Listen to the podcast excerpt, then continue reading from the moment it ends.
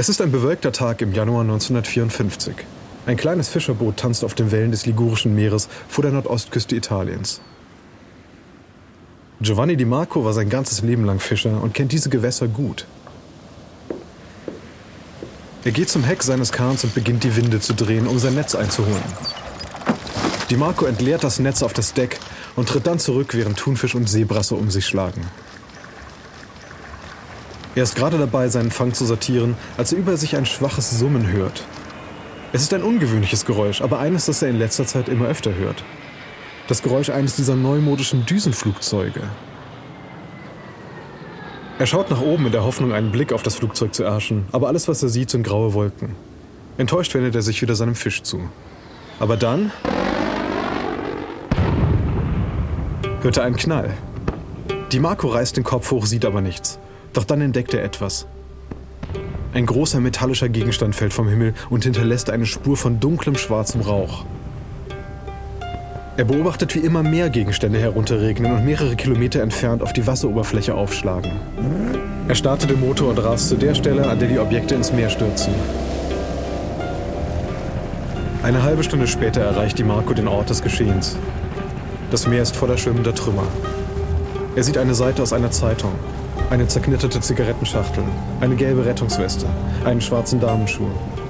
Und dann blutüberströmte Leichen. Hallo? Hallo? Kann mich jemand hören? Ist noch jemand am Leben?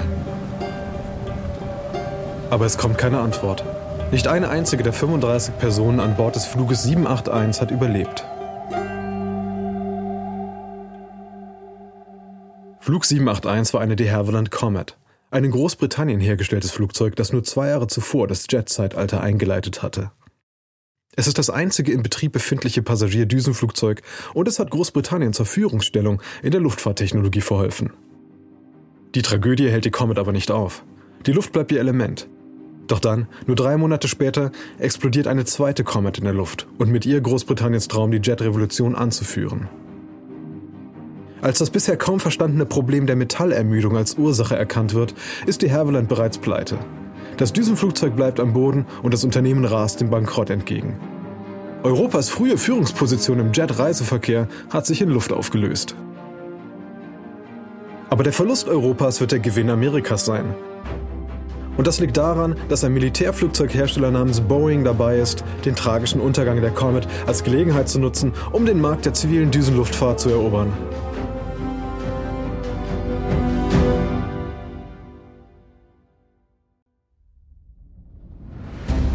Ich bin Alexander Lange für Wandery und das ist Kampf der Unternehmen.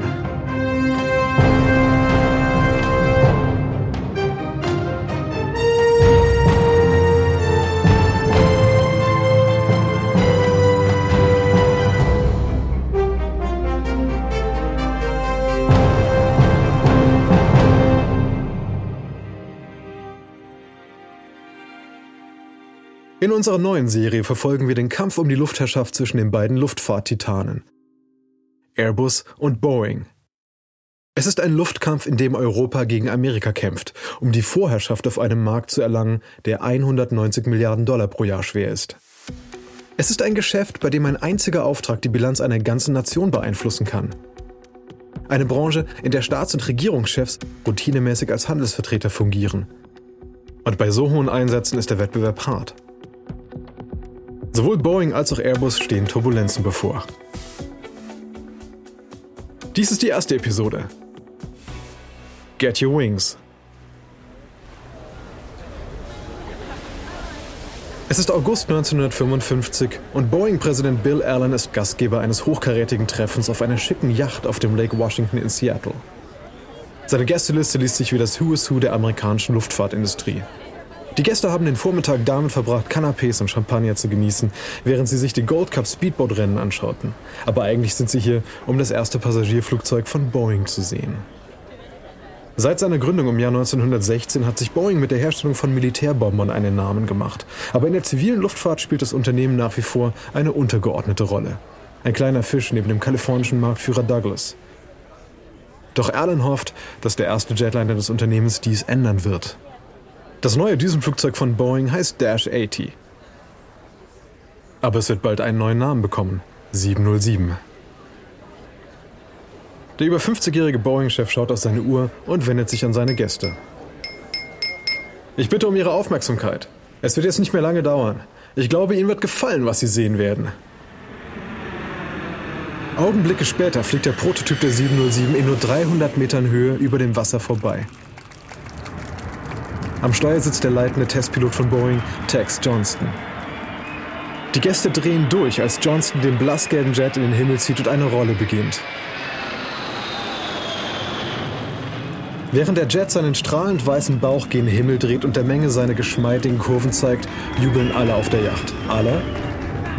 Das heißt mit Ausnahme von Alan, der Johnstons nicht abgesprochenen Stunt vor Angst erstarrt beobachtet. Er weiß, wenn Johnston das vermasselt, könnte die 707 in die Tausenden von Gold Cup-Zuschauern an den Ufern des Lake Washington stürzen. Johnston absolviert die Drehung der 707 problemlos und Alan atmet erleichtert auf.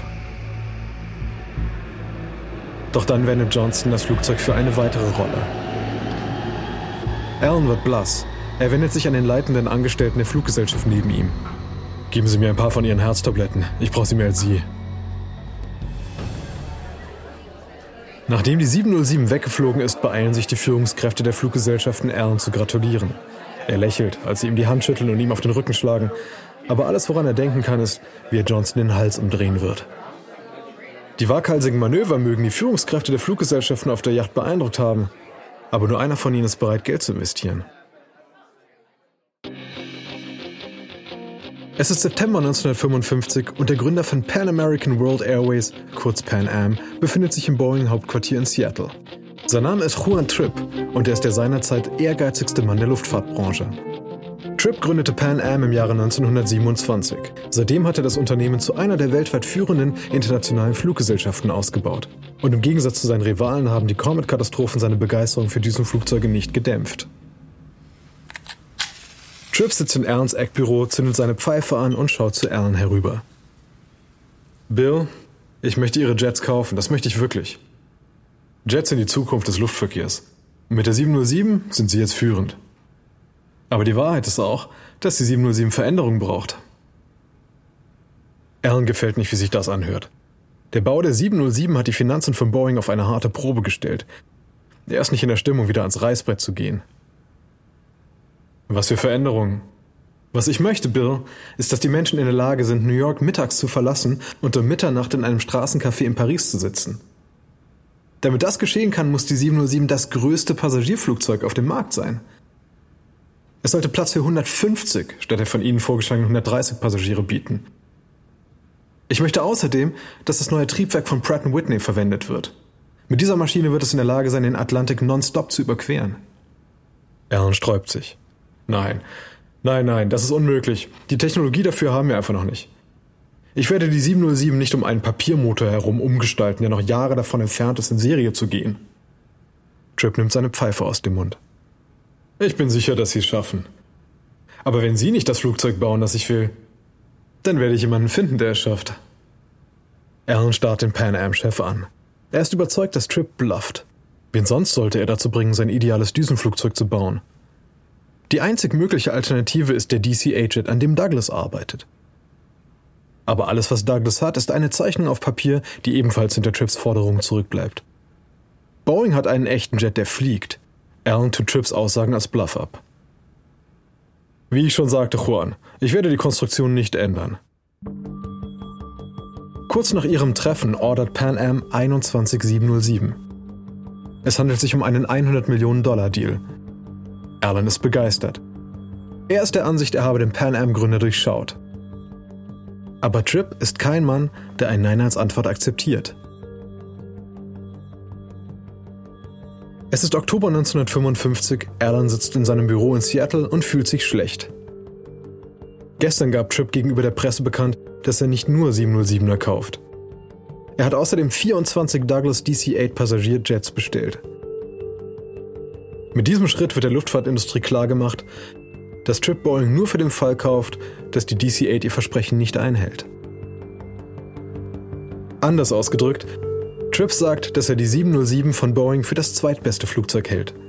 Und da die meisten anderen US-Fluggesellschaften wahrscheinlich dem Beispiel von Pan Am folgen werden, weiß Alan, dass dies der 707 und Boeing zum Verhängnis werden könnte. Alan nimmt den Hörer ab und ruft Tripp an. Hallo Bill, ich habe Ihren Anruf erwartet. Okay, also das ist mein Angebot. Juan, ich werde die von Ihnen gewünschten Änderungen vornehmen, aber im Gegenzug entledigen Sie sich der DC-8. Bill, Bill, das ist genau das, was ich mir immer gewünscht habe. Ich wusste, dass Sie es schaffen. Am 26. Oktober 1958 verlässt der erste Passagierflug mit einer 707 den New Yorker Idlewild Flughafen in Richtung Paris. Aus diesem Anlass bringt Pan Am einen Film heraus, mit dem das Unternehmen seinen neuen Non-Stop Transatlantic Flugdienst bewirbt. Endlich! Das erste amerikanische Verkehrsflugzeug, das für den wirtschaftlichen Transatlantikverkehr geeignet ist. Der Jet Clipper Boeing 707. Flüge über den Atlantik werden ab sofort Abstecher sein. In sechseinhalb magischen Stunden nach Europa. Bestellung der 707 durch Pan Am ist der Durchbruch für Boeing. Nach Jahren als kleiner Akteur in der Zivilluftfahrt ist das Unternehmen nun in der Lage, Douglas bezüglich der Kontrolle über den Himmel herauszufordern.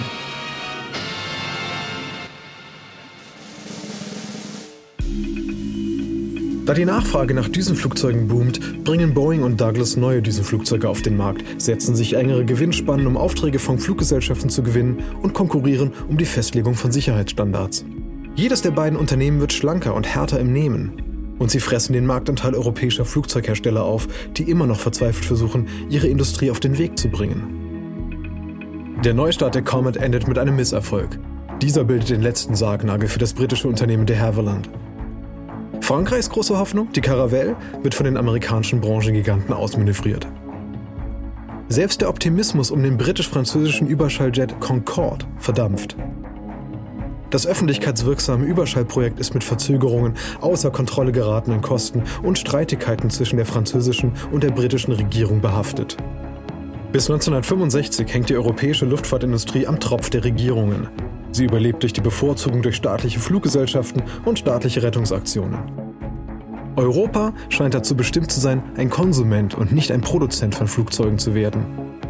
Wieder einmal wird die einst dominierende alte Welt von der Supermacht Amerika überholt. So sehr, dass Boeing und Douglas sich nur wenig dafür interessieren, womit die europäischen Hersteller gerade beschäftigt sind. Doch unter dem Radar plant die europäische Luftfahrtindustrie ein Comeback.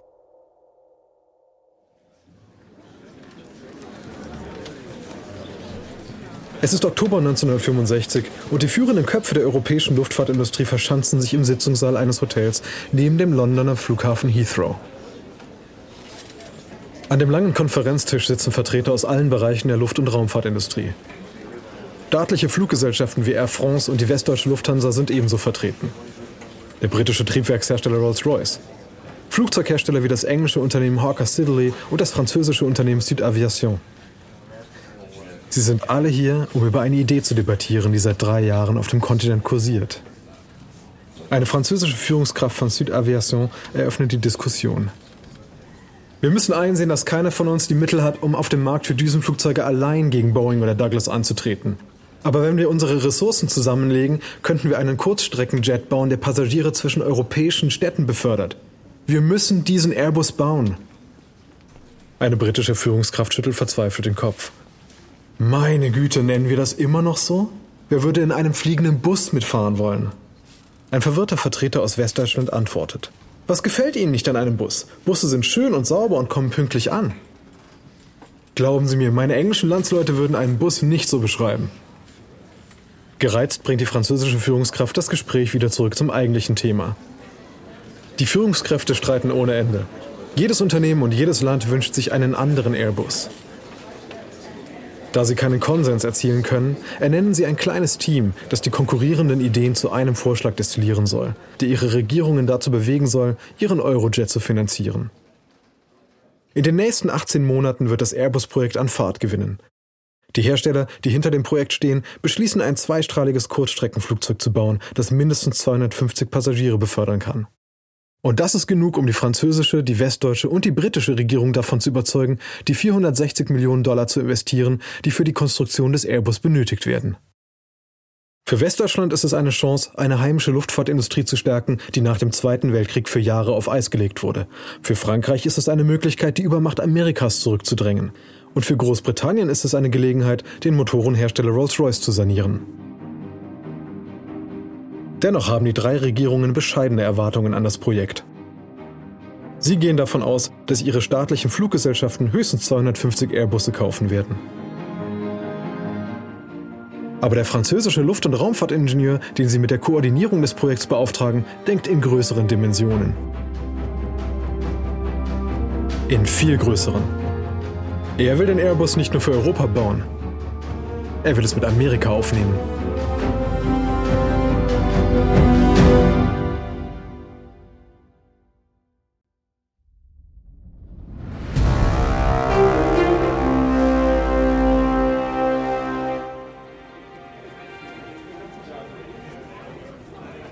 Es ist Anfang 1968 und der Airbus-Koordinator Roger Betey befindet sich in Fort Worth in Texas. Betey ist ein schlanker Mann mit dunklem, nach hinten gekämmtem Haar und er ist in die USA gekommen, um den technischen Direktor von American Airlines, Frank Koch, zu besuchen. Betey sitzt in Kochs Büro und legt seine Karten auf den Tisch. Das Airbus-Projekt ist zu sehr auf Europa ausgerichtet. Ich möchte, dass der Airbus auch bei den amerikanischen Fluggesellschaften Anklang findet. Also, sagen Sie mir, was für einen Jet will American Airlines wirklich? Cock nickt und öffnet seine Schreibtischschublade. Er zieht eine braune Mappe heraus und übergibt sie Betey. Das ist es, was ich will. Hier sind die Spezifikationen für ein zweistrahliges Düsenflugzeug, das 250 Personen bis zu 1500 Meilen transportieren kann. Betey studiert den Entwurf, während Cock weiterspricht. Boeing und Douglas weigern sich, das zu verwirklichen. Die sagen, nur Jets mit drei oder vier Triebwerken könnten das, was ich will. Betey schüttelt den Kopf. So ein Unsinn. Natürlich lässt sich das machen. Warum drei Motoren verwenden, wenn man die gleiche Arbeit auch mit zwei erledigen kann? Cox schlägt mit der Hand auf den Schreibtisch. Ganz genau, ganz genau. Zwei Motoren sind alles, was sie brauchen. Betey verlässt Fort Worth bewaffnet mit einer brandneuen Vorlage für das, was der Airbus sein sollte.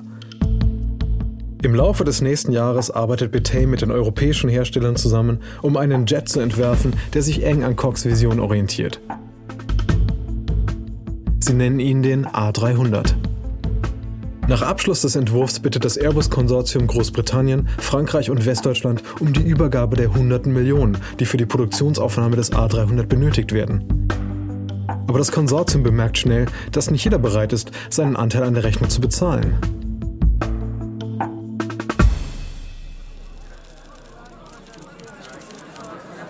Es ist Februar 1969 und in Bonn informieren der Bundeskanzler der BRD, Kurt Kiesinger, und der britische Premierminister Harold Wilson die Presse über ihr jüngstes jährliches Zusammentreffen. Als den Reportern die Möglichkeit gegeben wird, Fragen zu stellen, schießen sich diese sofort auf die bröckelnde Airbus-Allianz ein. Wird es eine britische Finanzierung für den Airbus geben? Der deutsche Bundeskanzler richtet sich auf. Großbritanniens Premierminister Wilson nimmt seine Pfeife aus dem Mund und antwortet mit dem für ihn typischen Gebrauch von Metaphern. Großbritannien wird nicht leichtfertig Geld ausgeben.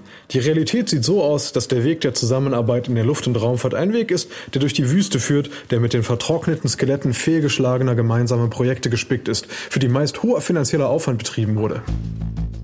Für Frankreich und die BRD ist das der letzte Ausweg. Also stellen sie Großbritannien ein Ultimatum. Entweder sie machen mit, oder der Airbus startet ohne sie. Wilson reagiert darauf mit dem Rückzug Großbritanniens aus dem Airbus-Projekt. Er glaubt, dass Rolls-Royce alleine besser dabei sein wird, dem amerikanischen Geld nachzujagen. Und da die Kosten für das im Verzug geratene Concorde-Projekt außer Kontrolle geraten sind, ist er vorsichtig, Großbritannien in ein weiteres europäisches Luftfahrtprojekt zu stürzen. Der Ausstieg Großbritanniens stürzt das Airbus-Projekt in die Krise. Der britische Flugzeughersteller Hawker Siddeley sollte die Flügel des A300 herstellen. Aber das kann sich das Unternehmen ohne die Unterstützung der britischen Regierung nicht leisten. Und ohne Flügel ist der Airbus dazu verdammt, am Boden zu bleiben. Mai 1969, Bonn, Bundesrepublik Deutschland. Franz Josef Strauß huscht eilig durch die Flure des Bundesfinanzministeriums. Der wohlgenährte bayerische Politiker hat die Mission, Airbus zu retten. Und die Zeit drängt. Wenn die Zukunft von Airbus nicht rechtzeitig vor der Pariser Luftfahrtschau Ende dieses Monats geklärt wird, könnte das Konsortium auseinanderfallen. Strauß ist eine mächtige Figur in der Bundesrepublik. Er führt die drittgrößte politische Partei des Landes und gerade jetzt kann diese Partei das Kräfteverhältnis kippen. Strauß sieht sich auch als Fürsprecher der deutschen Luftfahrtindustrie. Er glaubt, dass Airbus für ihre Zukunft entscheidend ist. Er betritt den Amtssitz von Bundeswirtschaftsminister Karl Schiller und lässt sich in einen Stuhl fallen, die Stirn feucht vor Schweiß. Schiller wartet in aller Ruhe darauf, dass Strauß sagt, was ihm durch den Kopf geht. Sie müssen einspringen und Hawker Sidley subventionieren. Ohne sie ist das Airbus-Projekt beendet. Schiller blickt durch seine Hornbrille auf Strauß und schüttelt den Kopf. Ich kann das nicht genehmigen. Warum sollten deutsche Steuerzahler ein britisches Unternehmen unterstützen? Kann nicht jemand hier stattdessen die Flügel bauen? Strauß wischt sich mit einem Taschentuch über die Stirn. Nein, die Flügel, die Tragflächen sind der wichtigste und komplizierteste Teil eines Flugzeugs. Niemand sonst in Europa kann es mit dem Know-how von Hawker Siddeley aufnehmen. Das Airbus-Projekt braucht das Unternehmen. Schiller schüttelt den Kopf. Sollen es doch die Franzosen zahlen? Die wollen doch das Projekt leiten, oder nicht? Die Franzosen weigern sich. Die haben bereits zu stark in den Concorde investiert. Ich sage Ihnen, das kann gut für Deutschland sein. Die Rettung des Airbus wird unsere Luftfahrtindustrie schützen. Indem wir mehr Geld investieren, werden wir auch zu gleichberechtigten Partnern Frankreichs. Schiller wirkt unbeeindruckt, sodass Strauß nun versucht, aus einem anderen Winkel zu kommen. Denken Sie daran, dass es bei diesem Projekt um so viel mehr geht als nur um die Herstellung eines Flugzeugs. Es geht um die europäische Einheit. Es geht darum, unsere Nationen einander näher zu bringen und die Vergangenheit hinter uns zu lassen. Es geht um Versöhnung. Schiller wird weicher. Die Schrecken des Zweiten Weltkriegs sind auf dem Kontinent immer noch gegenwärtig. Der Wunsch, Europa zusammenzuführen und Jahrhunderte des Blutvergießens zu beenden, hat ernsthaftes Gewicht. Auch wenn Millionen von D-Mark auf dem Spiel stehen. Na gut. Ich werde dafür sorgen, dass die Mittel zur Verfügung gestellt werden. Später in diesem Monat unterzeichnen Schiller und der französische Verkehrsminister auf der Pariser Luftfahrtschau das Abkommen, das den Airbus von einem Papierflieger in ein echtes Flugzeug verwandeln wird. Während Pressefotografen den Moment festhalten, schütteln sich die beiden Politiker die Hand und lachen in die Kameras. Dabei sind sie sich nicht bewusst, dass sie soeben einen Handelskrieg erklärt haben. Ein Krieg, der zwischen Europa und Amerika über Jahrzehnte Konflikte hervorrufen wird. In der nächsten Episode überdimensioniert Boeing den Flugverkehr und Airbus baut schließlich ein Flugzeug, das niemand haben will.